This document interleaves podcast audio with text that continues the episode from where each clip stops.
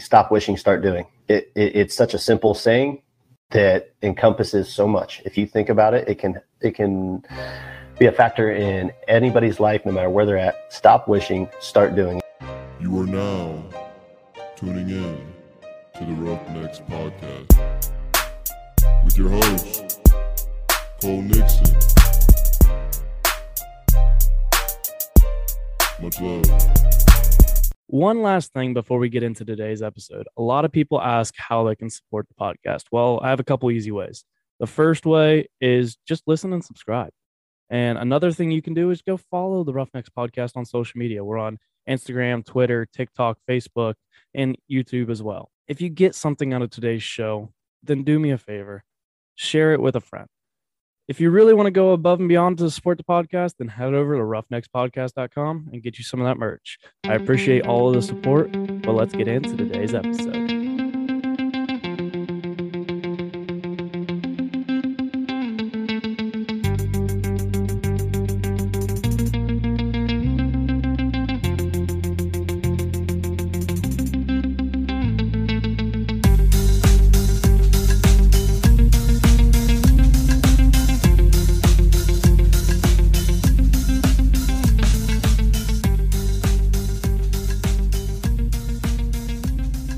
What's up, everybody? Welcome back to another episode of the Roughnecks podcast.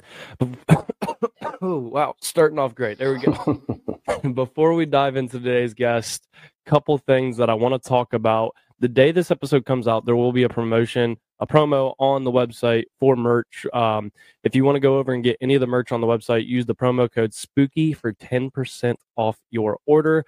And other than that, that is all the announcements that I have today. So joining me today is none other than a recur- returning guest, but all the way back from, I, will have to look at what episode it was. I want to say it was 16. But Trevor Scott, welcome back to the Roughnecks podcast after a very long break. Heck yeah, man. It's excited to be back. Yeah, you were one of the original guests. I believe it was in January of like 20 yeah, COVID. Yeah, it was. It, it was, was during COVID. It was a long time ago, but I'm glad I'm able to bring you back on, and because uh, a lot has changed with you, I feel like since that um that episode. In the because I think Apex was just yeah. getting ready to start up or just started when you were originally on. Yeah, so it was during COVID, and uh, we had all the gyms were closed down, and well, pretty much everywhere. And so, with the unknowns of what we were going to encounter going forward, um, while we were already shut down, we just go went ahead and made a little pivot and um, joined another local gym, uh, brought our resources together, and it was probably the best decision that's ever happened um, in times of one of the most difficult times for everybody out there, um, as far as uh, just unsure, uncertainty, and uh, made that little pivot. We uh, when we reopened and we were allowed to reopen, um, it was rebranded as the Apex. We were in a new location, had some new features, um, a lot of fun stuff for our uh, clientele, and uh, yeah, that's kind of how it was all born out of COVID. I guess there are good things that came from COVID as well. yeah. Even yeah. though most people, most every, almost everybody focuses on, or like you notice the negative stuff from, you know, COVID. And it wasn't necessarily like an easy time for anyone everybody went through their you know their hardships some tougher than others but you that like you talked about you didn't focus like yeah you get gyms closed down and stuff like that but you saw an opportunity to repivot and like re like kind of i don't want to say fix but like take a opportunity to take it in another direction. Yeah absolutely. Um, there's going to be all kinds of ups and downs in everybody's uh, whether it's their life or their business whatever happens to be. Um, you know there's a couple different types of people out there. Some people just kind of let them get let themselves get smacked in the face, and they just don't really do anything about it, and just keep getting beaten down and say, "Why me? Poor me." You know, um, everybody was going through some tough time during COVID, especially, and uh, it's what are you going to do during those tough times? And so, thank goodness, uh, you know, you keep grinding, you keep pushing through, you keep coming up with ways to pivot around some of the difficulties, and uh, hopefully, you come out on top. And if you don't, you try the next idea, and if you don't, you try the next idea, and you keep pushing until uh, until you make it. Uh, I'll tell you one thing that's not going to work is just kind of uh, sitting on the sidelines and just saying "poor, poor, pitiful me." So yeah, thank goodness we did that, and it worked out for our benefit. Um, it's been awesome. It's been a blessing in disguise, and sometimes out of the darkest times come the brightest moments.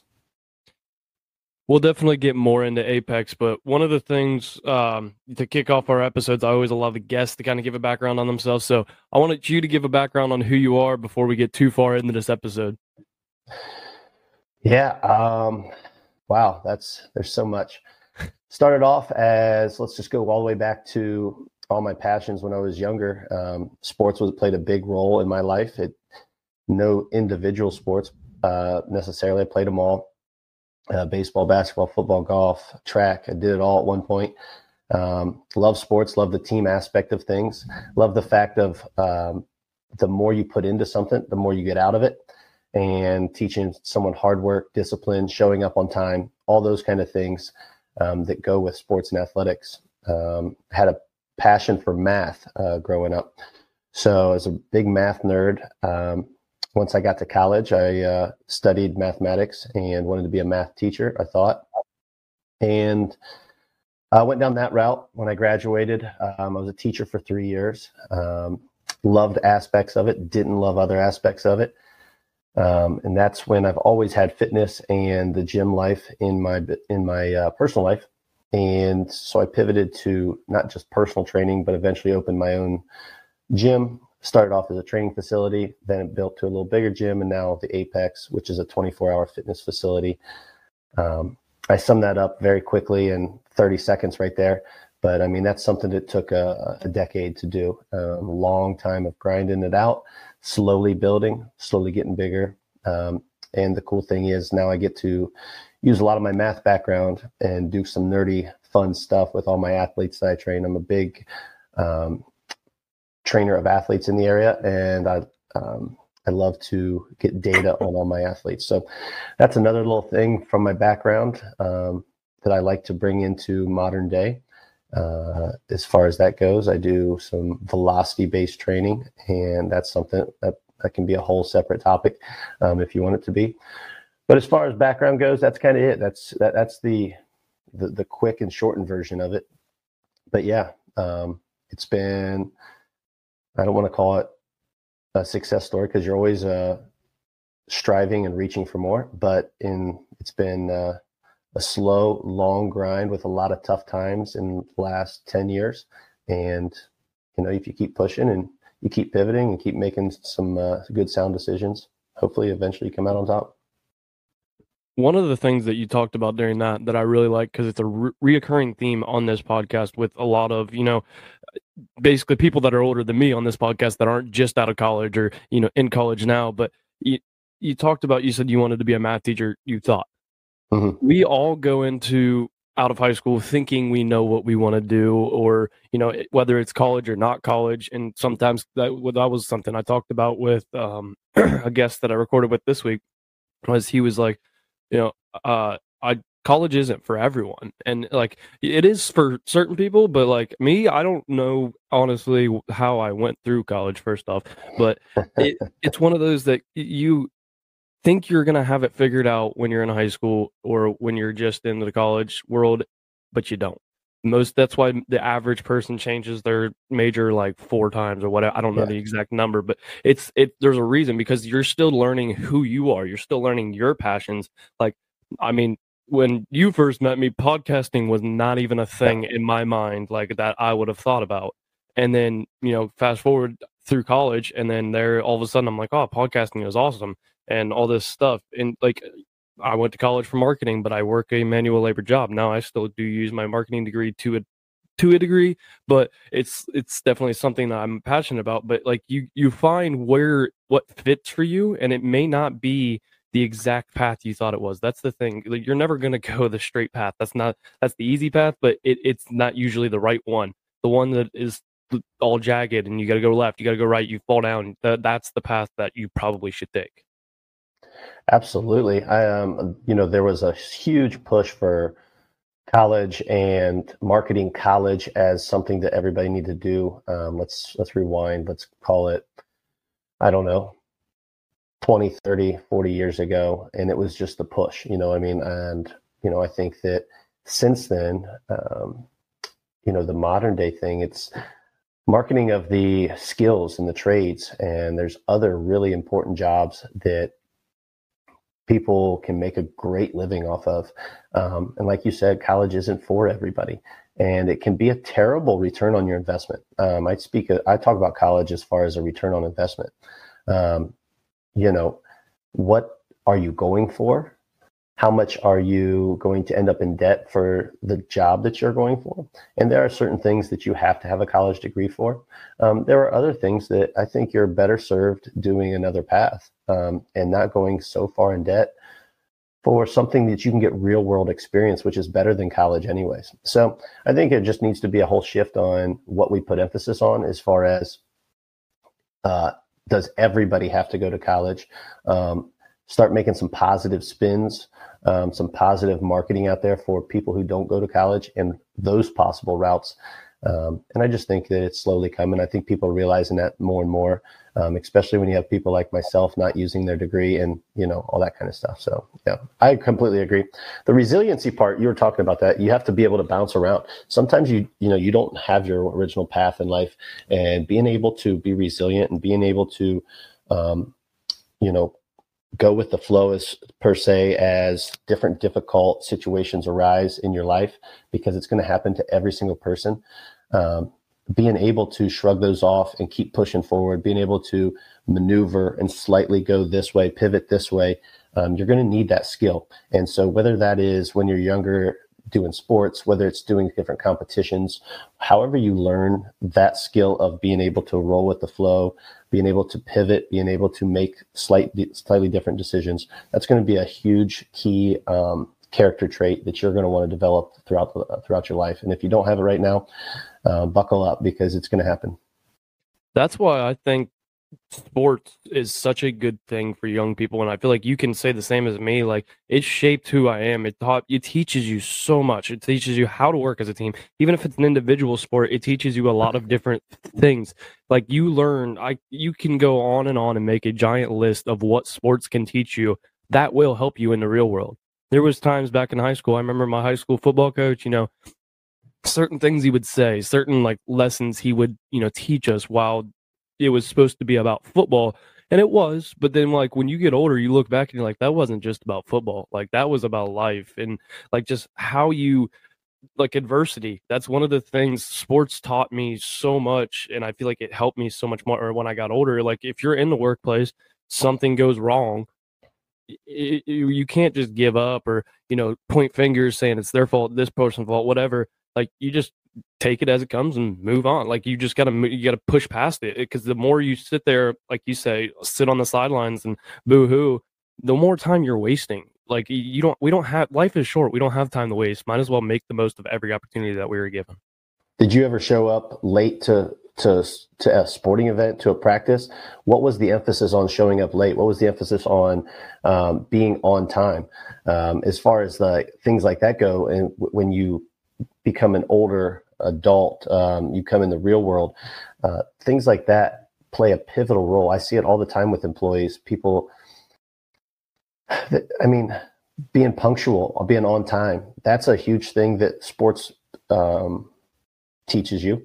Any organization where the coach puts emphasis on holding you accountable, um, accountability is huge. Being able to pull your weight, um, even if your weight is a limited role on said team or whatever it is, being able to do that, being able to be accountable for something, um, I see a massive difference in the workplace for those who have been held accountable before and know what a, a little bit of um, constructive criticism is where that is coming from versus people who are super thin skinned and can't handle a little constructive criticism or can't handle, hey, I need you to kick it in gear. I need you to do something a little bit better.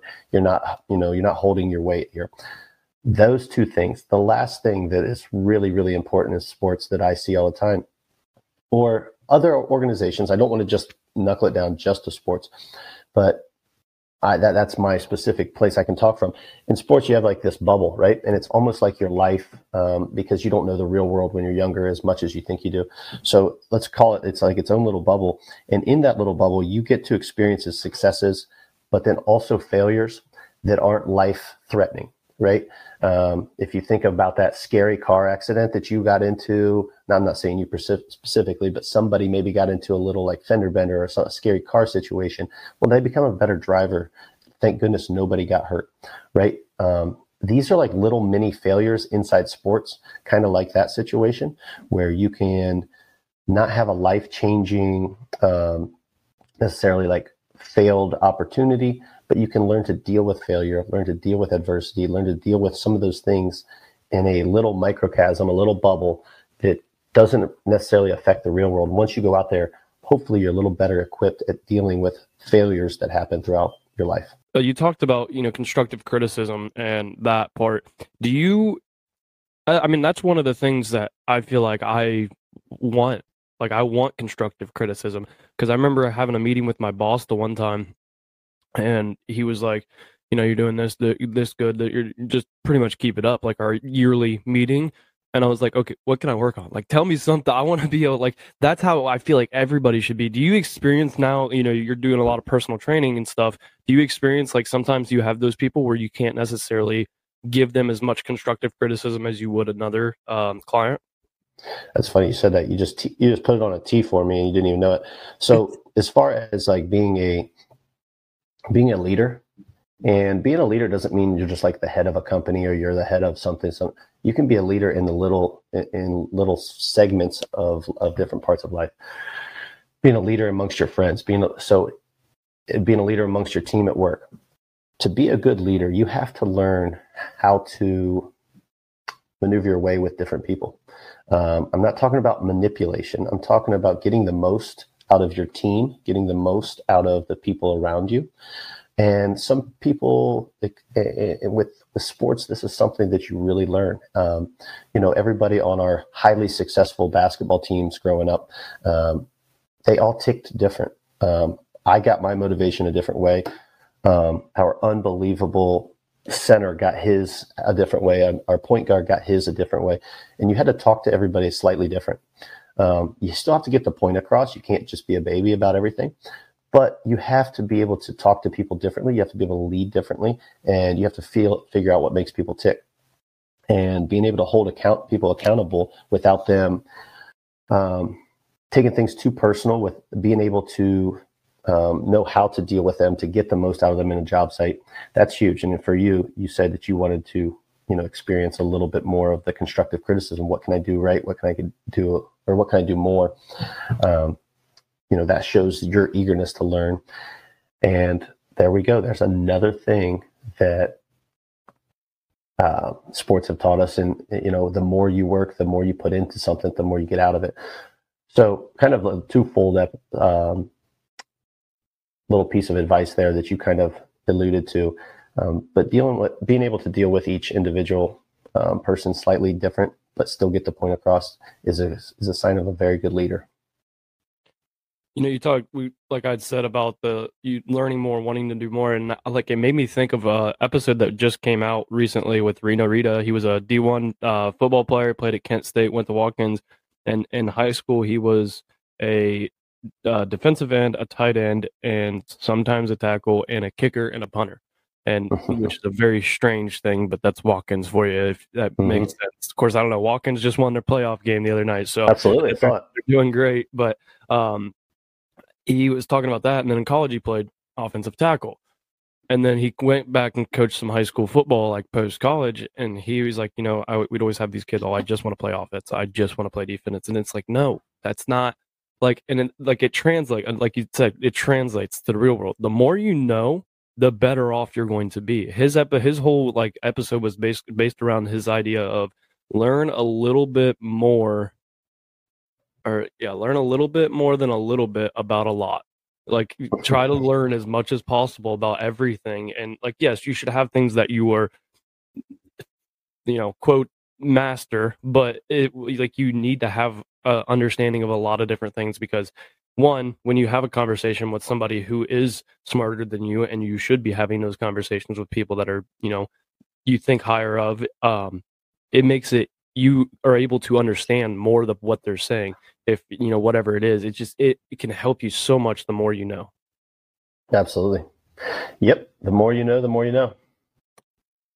So was sports kind of what got you into training, like being around the sports, and you know what what exactly got you into the training aspect of it? Yeah. So when I was younger, um, I grew up like a lot of people that are maybe from a smaller town that doesn't have access to a ton of resources or more just seeing the training side of things.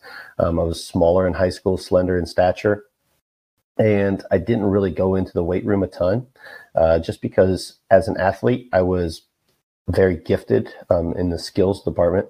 So I was better than most people I played against just by being more skilled. Um, and that served as slightly as a detriment because then I didn't do much work in the weight room. Uh, once I got to college, I realized how much easier the all the, the the game just became by being stronger and what I was actually missing out on all those years. Um, and so I kind of fell in love with that side of things. And then as I got out of college, um, and I wanted to be able to pass that on to a lot of the younger athletes and be like, listen, you are missing out on a whole facet of your potential um, by just thinking that your skill skills alone are going to be able to get you uh, through this. Um, and you just find that, and I think that has something to do with the extra work that kids put in.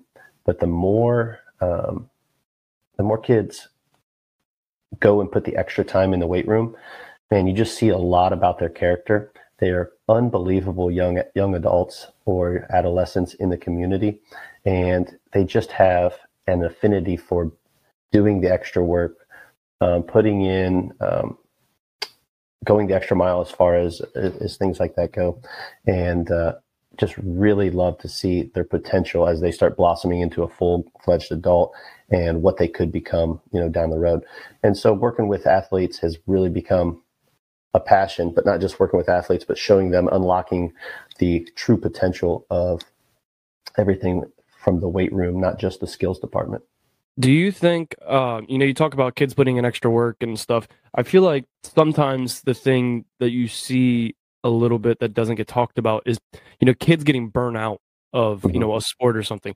Do you think sometimes there's like a line that of how much extra work should they put in, or should it be you know their choice versus you know the parents maybe forcing them to do it? Like where where do you like where do, what yeah. do you what are your thoughts on that? Absolutely. Like and the tough thing is it's there's no cookie cutter answer because everybody's different and everybody takes a different amount to be burnout or everybody takes a different amount to maybe they're just that driven you know and there is no burnout factor for them.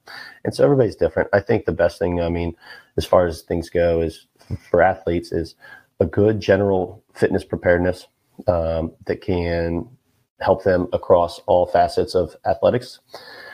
Um, you know, it's tough for me because I don't like to tell anybody how to raise their child. Um, but I definitely love, you know, a good two or three sport athlete. I know it becomes tougher nowadays because if you're not focused on something a little bit more, you know, there there's a lot of kids who are. Um, but there's a lot of also benefits from doing other sports. Um, it does help mitigate the burnout factor. But man, the burnout factor is just always going to be there, and you as a parent, you just have to facilitate. I think what the uh, what the kid loves, what the kid loves to do at that time, and uh, you know, be there, support them, and uh, if they want to put in extra time, you know, absolutely, let's do it. Um, if that changes over time, we can pivot. You know, uh, things do change. Um, different. They they want to get into different sports. Um, you know, whatever it has to be but there's just no cookie cutter answer. Every every kid's different, and yeah, I wish I had a, a more perfect answer for you. No, I get it because that's the reason I asked the question because I don't know. Like it, like I feel like nobody knows. Like you said, there's no cookie cutter answer. It it depends on the circumstance. Um, mm-hmm. and you said you know one of the things you like a multi-sport athlete. You, sh- I feel like you definitely should play multiple sports. I know anymore today i feel like you're starting to see you know the focus on like kids are focusing on this sport and that's all they want to play and like you know it's fine i feel like but i like it's uh, that's not an every kid type of thing like mm-hmm. and of course everybody's my parents thinks that their kid's gonna be you know d1 yeah. and like yeah. every and like like i thought i could go d1 and then i went to d3 and was like holy crap these dudes are good and i'm only at the d3 level like Monsters. it's you uh, focusing on one sport is not necessarily the best option when you're young. Like maybe you like, maybe Yeah, see when you're in like high school. Like if, if once you get to that point, but even that not necessarily because like I mean my passion was basketball growing up, and then once I got to high school, that shifted to Mm-hmm. football because I played on a Friday night, and I was like, "This is awesome!" And Yeah, like right. a different. So like you're like, and we've already talked. Like your passions are going to change once you get in college. Your passions are going to change when you're 30, when you're 40. Like they things change and shift. So like it, it's not focusing on one thing isn't really always the best option. Yeah, like I mean, if while, while you're younger, play as many sports as you can. Play as many sports as uh, you enjoy. I mean, obviously, I'm not telling you to play something you don't enjoy, but yeah, play as many as you can, as many as you enjoy. But then once you get to, uh, you know, s- say you're a junior and you're starting to get some big looks. I mean, yeah, okay, we get it. There's no reason that for you to be baby playing these other sports if if, if you really have a chance to excel. Um, you know, if it's just, um, hey, I'm solid in all these. I mean, I don't know. Yeah, I mean that's a personal decision, but yeah, I, I would I would wait until later in your high school career to really weed everything out. If you have the ability to play all the other ones, if you don't, that's whatever it is. But it also you- you're gonna you only get one go at it, and you're gonna regret not participating as much as you probably did. You are going to look back and say, "Man, I wish I did this. I wish I did that." Whatever it happens to be, you're to have some regrets about high school or college or whatever about whether I played a sport or didn't play a sport. So just try to mitigate those um, regrets and pl- do as much as uh, you know you're passionate about.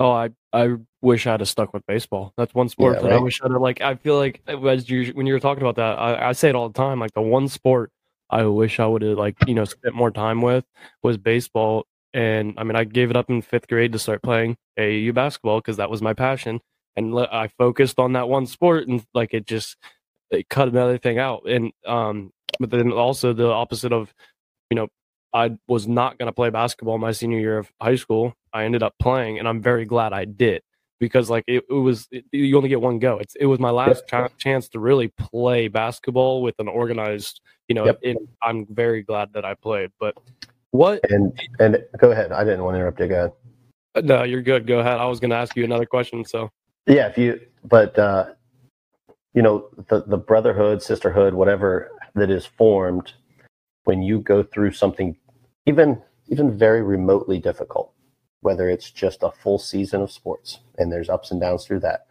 Um, you see it obviously in the military, but you see it in a, in a lot of different facets. Anybody who goes through something difficult together, there is a bond that is formed between those people and between those humans.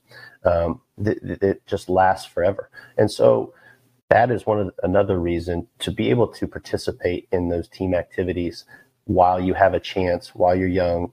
Um, you know, take advantage of that if you have that opportunity, because those bonds that you form last a lifetime. literally will last a lifetime. Like I'm sure you still have people from your sports playing days that you talk to like Absolutely. regularly. Like I can Dante, who was just on, met during sports in high school, still talk to each other. Scott, like I have a list of people even from college that I still I just texted a couple buddies the other day just to check in, see how they were doing. You know, it's uh, literally like in like, college kids, like a lot of those kids live in different states. Even like I, you just form this bond with them, like you said, that is different than anything else. Like sports is just a wonderful, wonderful thing. One of the greatest things for like us. Anything you go through something with, with somebody difficult, you, a bond is formed. hmm So, what is this velocity based training that you have going on? I've been seeing you posted in a lot of videos with it. Mhm. I want to. I'm curious about it because it Yeah. seems in it's it, it's. I don't want to say it's different, but it's a little different than your you know what you're know most people of just like lifting weights and that kind of stuff. Yeah. So um, it is, I, I would say, a, I guess it's more, more advanced, but it's more advanced in terms of the fact that every lift is held accountable. Um, and so we track all the velocities in which you move weight. So if you lift 100 pounds, uh, let's call it five times, it's not the same as lifting 100 pounds as fast as you can five times you might be able to lift 100 pounds five times and be like, okay, I'm done. that was kind of tough, whatever have you. But we're tracking maximum velocity on every single lift, heavy or light, um, and basically looking at um, yeah, maxing out every every single your force production. So I'm looking more at the force in which you produce than I am the weight that you lift. Does that make sense? Mm-hmm. So my numbers are looking more at force and power. Power is a different, slightly different than force, but I'm looking at those those velocity, force, power numbers more so than I am your um, your weight that you're lifting. And because the end goal is in sports or athletics isn't, hey, how much weight can I lift? Your end goal for sports and athletics is how much force and power can I produce? And so that is the goal. And I can produce, for instance, more power with a weight that's less than maximal weight.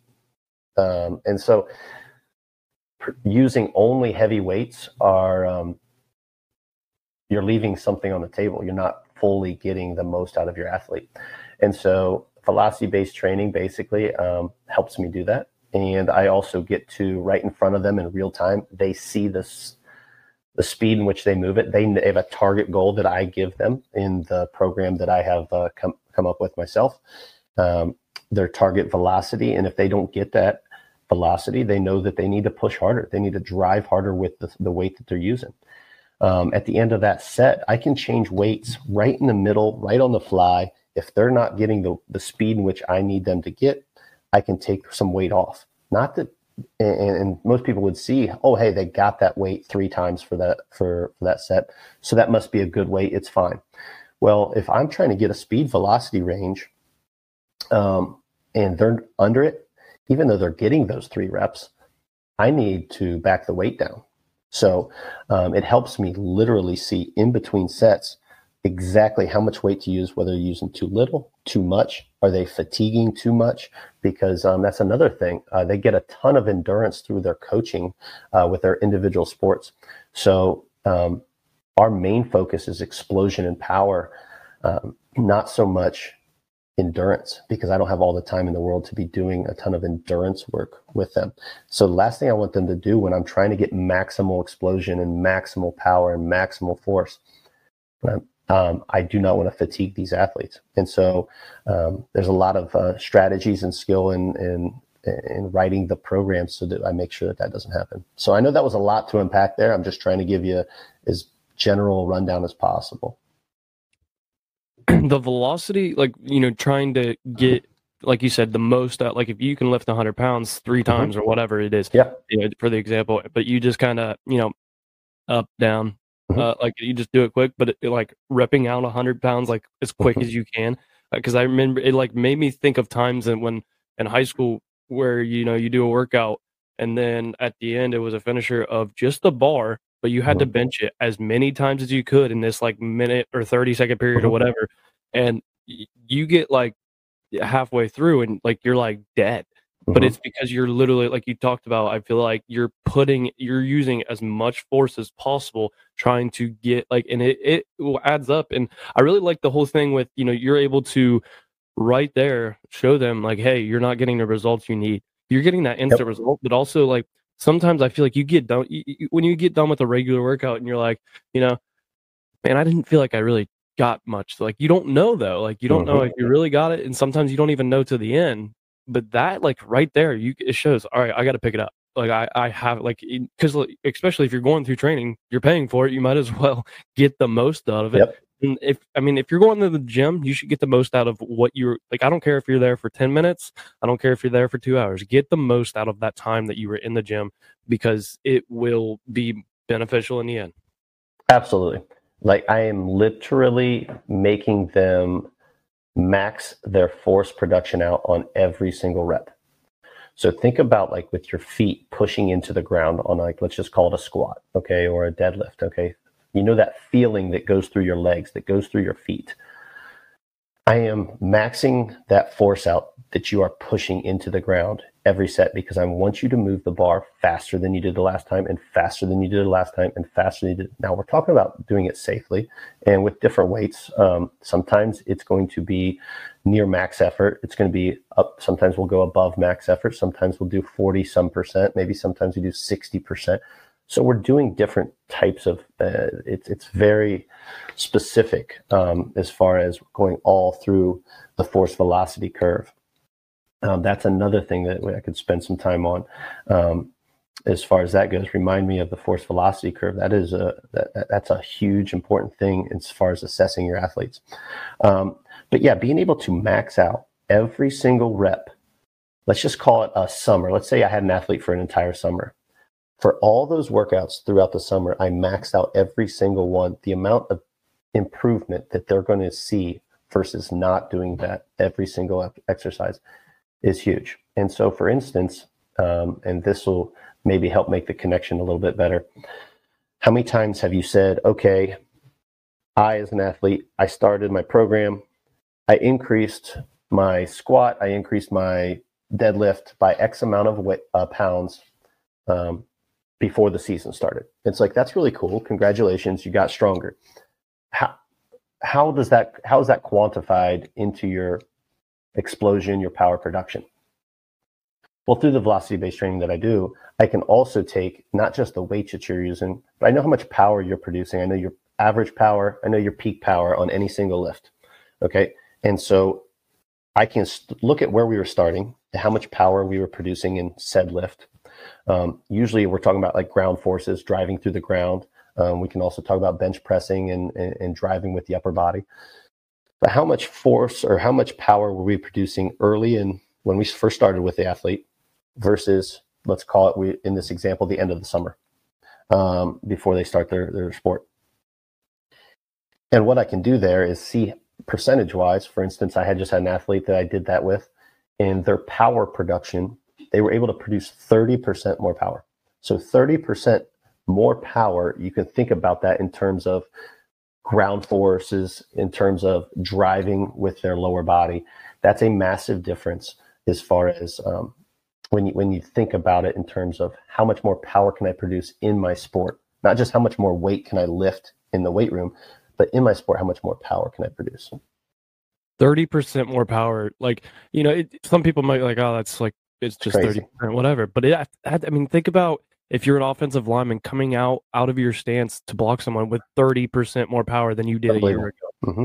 or pitching, you're pushing off like thirty percent more power is insane. That's that's awesome. But what is yeah, when this? You th- when you think ahead. about it like that, when you think about it in terms of power and stuff like that, in terms of forces, your light bulbs really go off, and, and you're like, oh my gosh, that makes more sense in terms of sports in terms of my explosion on the field, on the court, whatever it happens to be. It's not always about the weight you left. It's really yeah. like well, we've heard that for years. And like, you know, I remember going into college and like we're in the weight room. I'm watching people, you know, bench 315, and I'm like, I, what? Uh, I've never seen anybody do that in person. Like, I didn't think that, that would happen. And but then also, those are some of the kids that are standing on the sideline because it, they're not just because you can lift a lot of weight doesn't necessarily mean you're going to be, you know, the best athlete or the like whatever that you want to call it. It but if you have more force than people, if you have more of like that kind of stuff, mm-hmm. now now we're talking you're probably yep. going to be on the field. Yeah, the, the equation for force, here's my math nerd coming out. Um, I get to use this data all the time is, you know, force is mass times acceleration. So there is a speed component, there's an acceleration component um, built into the producing more force. So if you can increase your velocity, you can increase your acceleration, your overall force is going to go up as well. So it's not just weight, it's not just mass, it's not just the heavy, heavy, heavy stuff um, that's going to increase the uh, the force production. It's a combination of both. Um, you know, I, I do this with all kinds of athletes, and we have a really good power lifter, and um, using him as an example on his deadlifts, hooked him up to the velocity based training. He's super strong super strong, and you would be like, oh my gosh, he's doing everything right. Okay. And his numbers are really good. You start hooking him up and you do a force velocity uh, profile with him, and you realize how force dominant he is. And what I mean by that is lower weights that he should have been moving at an accelerated, much higher velocity, he was not moving them very fast. He was not able to move them very fast because the speed component, the velocity acceleration component there was lacking in his performance. But he was able to produce a ton of force. Like he could do it. It was very slowly though. So his curve here, I mean, his force numbers were up here, but his velocity numbers were very shallow. They were just right here. So it was a very steep triangle almost is what you're like looking at. Um, and you want more of an even one to one almost ratio, and then you can push that whole triangle. Um, and the area under the curve is going to be your power. And so he has this super steep amount of force that he's producing, but he's leaving so much on the table that he doesn't even realize because his um, his velocity side of the table is so lacking. So if he was just to even out those that velocity a little bit more, get better on that, and it would also increase his force as well. So the more that goes this way and vice versa, you can push that triangle diagonally a little bit better. Does the force like does it that uh, force velocity curve does it kind of change a little bit depending on the sport, or is it pretty much should be about the same for every sport or athlete? Yeah, well, as far as like the numbers are going to change per athlete for sure, mm-hmm. but like as far as like how you want it to look and represent, you want to try the the fastest way to get more area under your curve.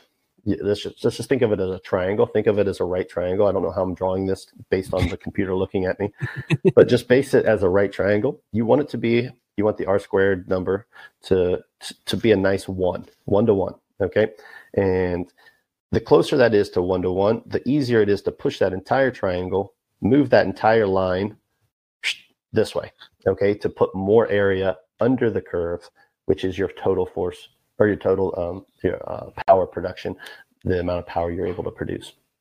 Um, and so, long story short, if you have it, you're an athlete who has one or the other and you're dominant in velocity but very weak in force, you still need to train velocity, but maybe put a more emphasis on force. If you are very dominant in force, but very lacking in velocity, still train the force side, but maybe put a little bit more of an effort uh, or an emphasis on the velocity side.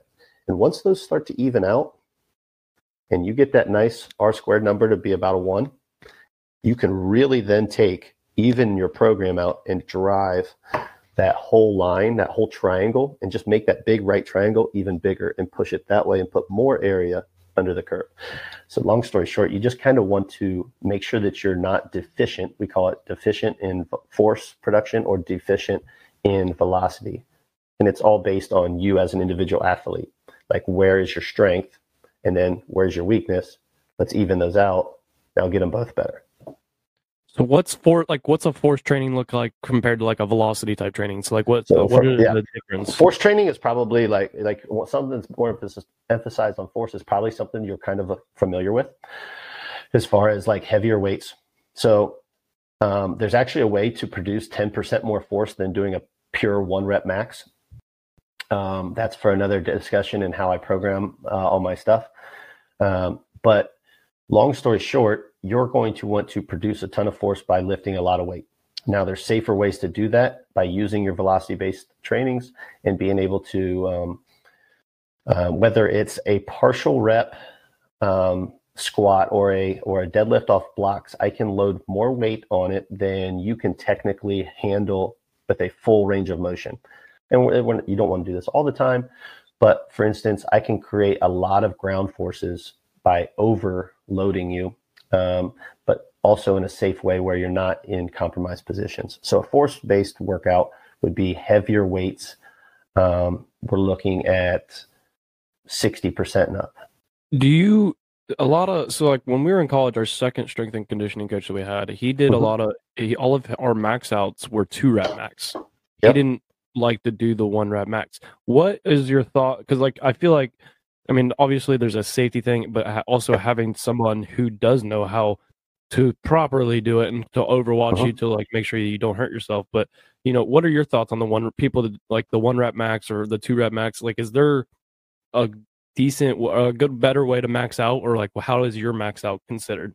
Yeah. So I, that's just another reason I'm such a huge fan of um, velocity. I, mean, I am able see as we go in force production, right? Like we're not doing in weight maximal production. Um, not able to create more using sub-maximal weight. Um, no, but that's because I measure everything in terms of force, um, in terms of power. Um, yeah, we use those we use weights to get that, but uh, my speeds tell me what weights to use and what weights you're able to handle. Um, and so we keep our athletes pretty safe as far as like that goes. Um, and we're not doing, um, when I have an athlete, because I'm able to use the speed as my indicator of velocity for certain weights, I have to have them do one rep maxes. I can get near rep one rep maxes. Now, if you don't have that, that check, that balance system of being able to see every single rep, what they're doing with certain weights, then you're going to have to go per- the, the, old school way with percentages. You're going to have to go, hey, I got to find out my one rep max. Um, I have to get as close as possible with my workout for, say, I'm doing 60%, say I'm doing, you know, 40%, say I'm doing 70%, whatever that day the workout calls for. Um, and so without the velocity based training, without some type of uh, you want to call it, a gadget. I don't really know what you want to call it.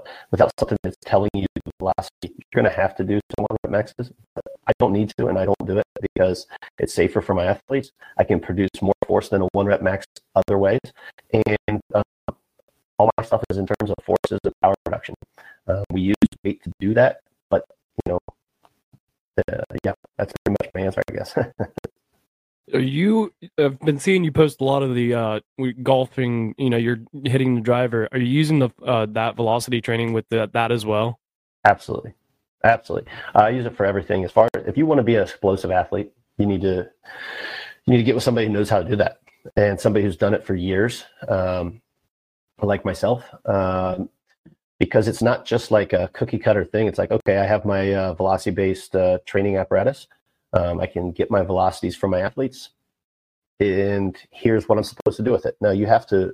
There is a a, a learning curve. You have to be able to um, have experience with the athletes. You have to know exactly what ranges to put them in. You have to know exactly what uh, velocities to use. You have to know a lot of things about how to. Um, you know potentiation and different parts of the strength and conditioning world and take all these different worlds and put them together in a really cool program. You also have to realize that with an athlete as a personal trainer you're only going to get them about twice a week on average sometimes more but um, how do i maximize those two times a week? Um, how do i lift with them in in season versus out of season? How can i keep them safe but also all my athletes hit prs during the season and that's kind of unheard of. That's another topic that's crazy, but they're also doing it in a way that is safe, that is um, helping them reduce injury, but they're not getting fatigued either. I can, I have athletes come to me day before games, day of games, and we do a priming workout where actually um, we'll poten- potentiate things and they'll feel faster and more explosive during their during their um, their game. So there's an in season uh, a curve that you need to learn that's different from what you've been taught in the past, and it's very specific because you can mess it up pretty easy. But as far as like the the long drive stuff that I'm doing, I'm absolutely. Um, I've always been an athlete. I want to uh, continue to train like an athlete, um, and I'm doing all this stuff, so I might as well. And yeah, I, I, I do a ton of velocity based training. I just did some yesterday um, with some split squats. I do velocity based training. Um, I get I get the tracker on me at least three times a week um, with, with, with different lifts. What does in season versus out of training, out of season training like look like for you exactly? Like, what are some of the differences that you mm-hmm. you know incorporate in, in season versus out of season? Because you talked about the one rep, like you know them hitting PR uh, PRs in season, which mm-hmm. like that isn't something usually you're not lifting as like well as you are out of season. Like out of season was when I always hit you know my big maxes and stuff like that and in season it was kind of well, also i feel like some of it's on yourself. Some of you kind of some of us i did it said tough from times where you half-ass like you know you can do more weight but you're not trying to get too sore for practice or whatever mm-hmm. but what's what's in season versus out of season training look like for you? Yeah so again remember we are talking in terms of force production right? So that again really makes you go oh, okay. So there's other ways he can produce a ton amount of force without maxing out every day. Now, also with that being said, your weights are going to go up in season um, if done right. So my out of season though, um, it's a little more intense. Um, but once you, you know, it's it, it, it's hard to it's hard to describe specifics because every athlete's different. But we're going to do a little bit more volume out of season, and so the volume per workout, the amount of workouts per week, we're going to do more. Once in season comes, that's when the phenomenon happens. As far as if you know how to how to program it, if you know how to do it correctly, if you know how to really systematically put things together. Um, and in season is where you're going to want to lower the volume a lot. Um, we do a little thing called microdosing. And so microdosing is a cool um, term and a higher level of um, strength and conditioning coaches um, for in-season lifting. Now, I take the microdosing that they do, and then I also take the velocity-based training that I do, and I come and I merge them together, and I have a super, I want to call it like um, all lifting has its risk, but it's a super safe version of working out during the season, but also producing a ton amount of force without fatigue, without getting your system run down, and still allowing you to perform. Because that's the biggest thing, right? During season is people getting tired and sore and not being able to perform uh, during season. And we really lower the volume. We microdose things, um, and but we still produce tons of force. We do not the intensity is super high. So that's something that like people don't realize. It's like, okay, during the season, let's just maintain, let's kind of just, you know, not go too hard. Let's don't be too sore. And that's better than nothing. But we just, we still hit super high intensity um, lifts. Um, we do it with the velocity based tracking system so that we don't um, have to do single rep maxes necessarily all the time. But we are still lifting a heavy weight and we're doing it um, in a way though that is not going to overtax the system, um, and we're going to microdose it. Man, how much research have you done on this stuff? Because like listening to you talk, like it's obvious that you put in the time of, you know, really learn, truly learning about it. Like you, you mm-hmm. truly do. It's something that you truly understand, and that like just listening to you talk about it, it, it is very impressive. I got to give you credit for it. Thanks, man. Yeah, it's my passion. I love it. I absolutely love it. When you find something you love, you'll you'll you'll become a nerd about it. And I'm an absolute mm-hmm. nerd when it comes to um, researching the topics as far as uh, how do I make athletes faster, stronger, um, how do I keep them healthier, um, injury prevention, how can I lift during season, all season. So as far uh, as research goes, I, I hours is not like a, a, good good way of describing it. It would be weeks, days, months, years. Um, and I am always I don't listen to music anymore in my in my car. I listen to podcasts. I listen to informational, boring podcast that people have zero interest in listening to. Um, just looking for all these little mini nuggets that I can take from all these really really smart people and put it together in my own little system. Um, and so I'm not a huge music guy anymore. I mean, I, I'm a huge music guy. Don't get it twisted. I love, but when I'm in the car, it's my time for learning. Um, when I have stuff that's not that I can just have uh, on my phone a podcast up and I can be listening to it while I'm doing something. Um, and I hear something, boom, rewind, write it down. So as far as like the research that goes, um, I'm always, always, always learning. Um, I'd like to give back as well, but always learning and always um, looking for that next thing of how do I maximize this? How do I maximize this? How do I maximize this, this, and this? And I just get down rabbit holes and I get going. That's you know one of the things podcast is like really starting to take like it, I mean it's been taking off, but it's really starting to you know it, it's almost like a book. Like eh, eh, people talk about you know that example you talked about where you know instead of watching Netflix at night, grab a book and read. Eh, but like it's the same. Instead of listening to like you know what, listen to music. Like I usually like I listen to podcasts on while I'm driving to the job site for work, and like on the way there, I listen to a podcast just like because it's in the morning, start my day on the way back i might listen to music but usually it's still a podcast. But like mm-hmm. you instead of listening to music and you could be growing you could be learning while you're driving. You know maybe split it in half if you want to if you, like, if you really want to listen to music. Maybe half the drive if it, you have a long drive half the drive listen to music half the drive listen to podcasts. But there's so many podcasts out there like about every topic. It's like it's becoming the new books in a way where yeah. you don't have to actually sit down and read. You can listen to it whenever you're you know while you're working out even or while you're driving you can listen to it in so many different places it's just then they can be so beneficial. Do you have any podcasts that you recommend? Oh my goodness. I listen to so many different things. It's I do usually too. yeah. Um there's all kinds of like individual podcasts for like entertainment and stuff like that um, that I could recommend, but it's just about your passion, whatever you like to do and whatever you want to learn about. Oh my goodness, it's out there. And there's some crap out there as well. Like, so if you start listening to something and then you go, you have to cross reference what you're listening to. So you go cross reference it with somebody else. And I'm, I go back to this person, I'm like, oh, that didn't make any sense. And so you can, uh, you can validate, I guess is the word I'm looking for.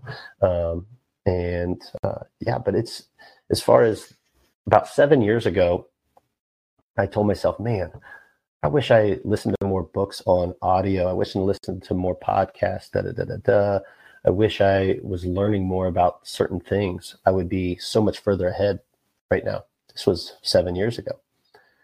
So I started doing it. And that's like my slogan uh, stop wishing, start doing. Right. Um, and so I stopped wishing that I'd been doing this for years and I just started right there, right? From right then, boom, clean slate, let's go. And I looked back in a year, I was like, man, I'm so glad I started. And then I looked back in two years, I was like, man, I'm so glad I started. Then I look back in three and four and five and seven years, and it's like the amount of knowledge that I have uh, been able to accrue in the discipline in which I like and the discipline I wanted to learn about has been massive. And my advantage over anybody else who's in my field of study uh, is, is become massive as well. And so just by starting, instead of wishing that, oh, I wish I would have started earlier, it's too late now, just by doing it, eventually you get to that point where you're like, man, I'm very happy that I started at that point. Yeah, it's that's one of the things too I wanted to bring up again. uh, Like we talked, you talked about it uh, a while, or like at the beginning of the episode, kind of like how you know this. You don't want to call it a success story because like you're always still learning, but also like that's one of the things that I want to point out is this isn't this isn't something that happened in like a year even. This like you said, this has been like ten years plus like of grinding and learning and failures and things that didn't go the way you wanted them to go but like everything is a learning opportunity and it take everything takes time you can't rush it you can't rush like perfection you can't rush uh, whatever you want to call it you can't rush success success takes time Absolutely. And if it didn't take very much time, it's hard to say if it was that worth it or how much you learned or how, how sustainable it's going to be. One of those things. success should come with a lot of you know downs like because that i mean that's pretty normal. That you're not there's not very many people i feel like that you see you know the, their success story whatever you want to call it that is like just here yep i everything went perfect. I you know started this company never had any issues and i'm a billionaire now. That's Yeah. not how it works. Like Well, a lot know, of I them mean, Whether you like the, uh, you know, a guy out there right now who's super popular, uh, whether you like him or hate him, is right now is the Liver King. Do you listen to the Liver King at all? Mhm. Okay. And so whether you agree or disagree with um, you know, his ancestral tenants or whatever it happens to be, the one thing I love that the Liver King has really connected with me on is something I've always believed in, but I never knew how to put it into words.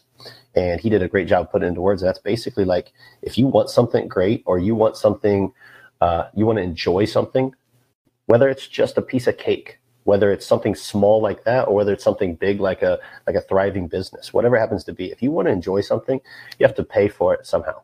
Like there has to be a penance, right? You need to you need to pay for that small thing that you're going to enjoy, or if you're going to have a big successful business, you're going to have to pay for it. Like there are things that you need to do. You can't be lazy. You can't sit on your butt. Get out there, do something, and earn it. And if you earn it, you deserve it, and then you can, you know, feel good about eating your piece of cake, per se. one of the biggest pieces of advice I learned from my current boss that you know it's just a little little minor thing but it taught me it made me realize a lot of things too.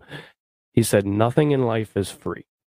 Whether you know somebody gives you whether somebody gives you something for free it's not free. Like there's something a sacrifice there's something every time. It doesn't matter. Nothing in life is free Yeah, I mean, But- I don't really have anything to go off that, but yeah, exactly.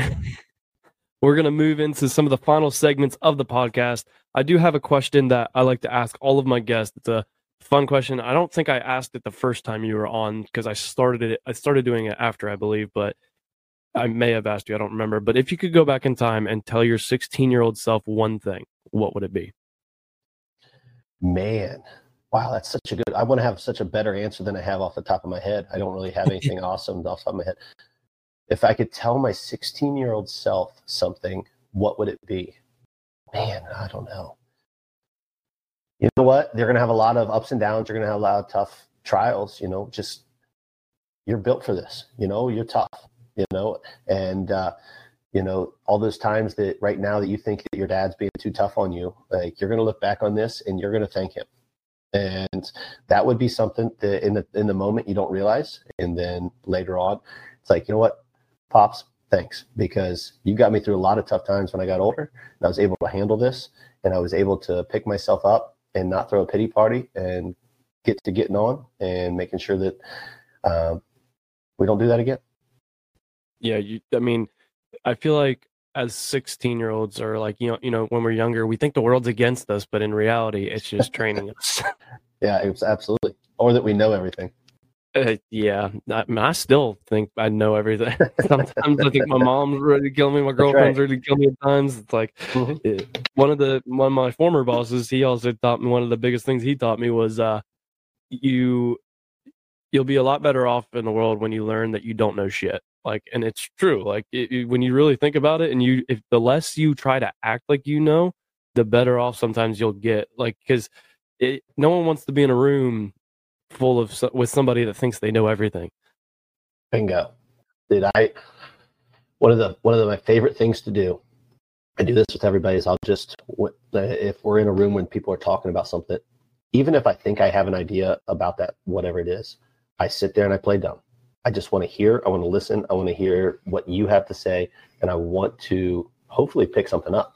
I mean, if eventually it goes down the wrong path, and I can, you know, say I don't know if that's accurate, but at the same time, um, I love, love, love playing. Not per se dumb, but playing like, oh, tell me more. I'm not quite familiar with that, even if I am. And well, you never know what you might you might learn something new in that conversation. But if you yeah, you know, oh yeah, I already know about uh, that.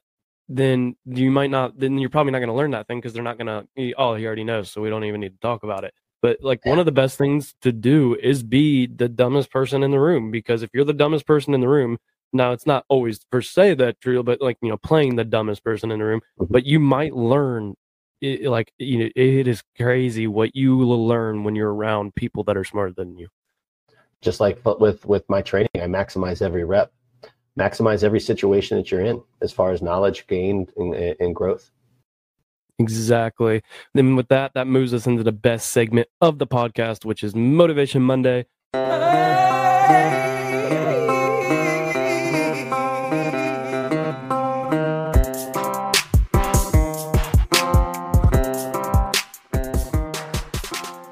Motivation Monday is the point in the episode where I allow guests to give the Roughnecks listeners a little inspirational bump to set the tone for their week as they listen on Monday morning. So, what do you got for Motivation Monday? Motivation Monday, easiest. Uh, it's super easy. Stop wishing, start doing. It, it, it's such a simple saying that encompasses so much. If you think about it, it can it can be a factor in anybody's life, no matter where they're at. Stop wishing, start doing. It's on the back of our t-shirts at the Apex. We put it on the back so that everybody sees it every single day. Stop wishing, start doing. Whether it's I want to learn more about this, I want to start a business, I want to be better in this discipline, I want to be better in these sports, whatever it happens to, I want to be a better family man, whatever it happens to be. Stop wishing about what you don't have and just start getting something done. Stop uh, you know, I'm, I'm, trying to refrain from cussing here, um, but at the same time, s- stop being a sissy. Just get it done. Just start. Start doing. Start somewhere, and just stop wishing about it. The first step with anything that you do in life is starting. Just Absolutely. just start.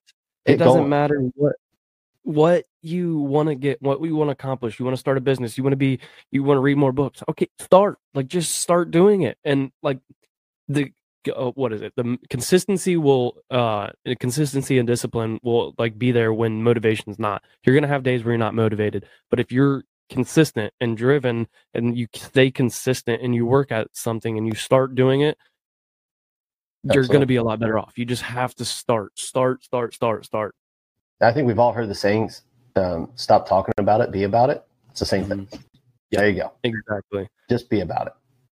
And with that, man, I really appreciate you coming on. Where can people follow you on social media and follow some of your training? Um, the Apex Fitness Center is uh, is our gym. Uh, we have all of our social medias out there. There, um, Trevor Scott underscore Apex FC. That is my individual handle. I post a lot of uh, velocity based stuff there. If you have any questions, feel free to reach out. I'm always helping, wanting to help uh, improve athletes, um, especially baseball players and golfers. The amount of ground force they stuff they use, I, I love, love, love training those those type athletes. But also football, basketball, volleyball. Um, everybody can benefit from it. So if you have any uh, questions, feel free to reach out. Send me a DM. Uh, whatever it happens to be, I'm also posting little nuggets on there as far as exercises you can do, and uh, maybe you can pick up some things. Definitely go give him a follow. You will not regret it. I really appreciate you coming on, but you guys know the deal. Until next week, or till Friday, sorry, until Friday, life is hard and is going to knock you down just like a bull does to a bull rider. Don't let the bull of life walk all over you. Get up, grab the bull by the horns, and take control of your life. Roughnecks, out.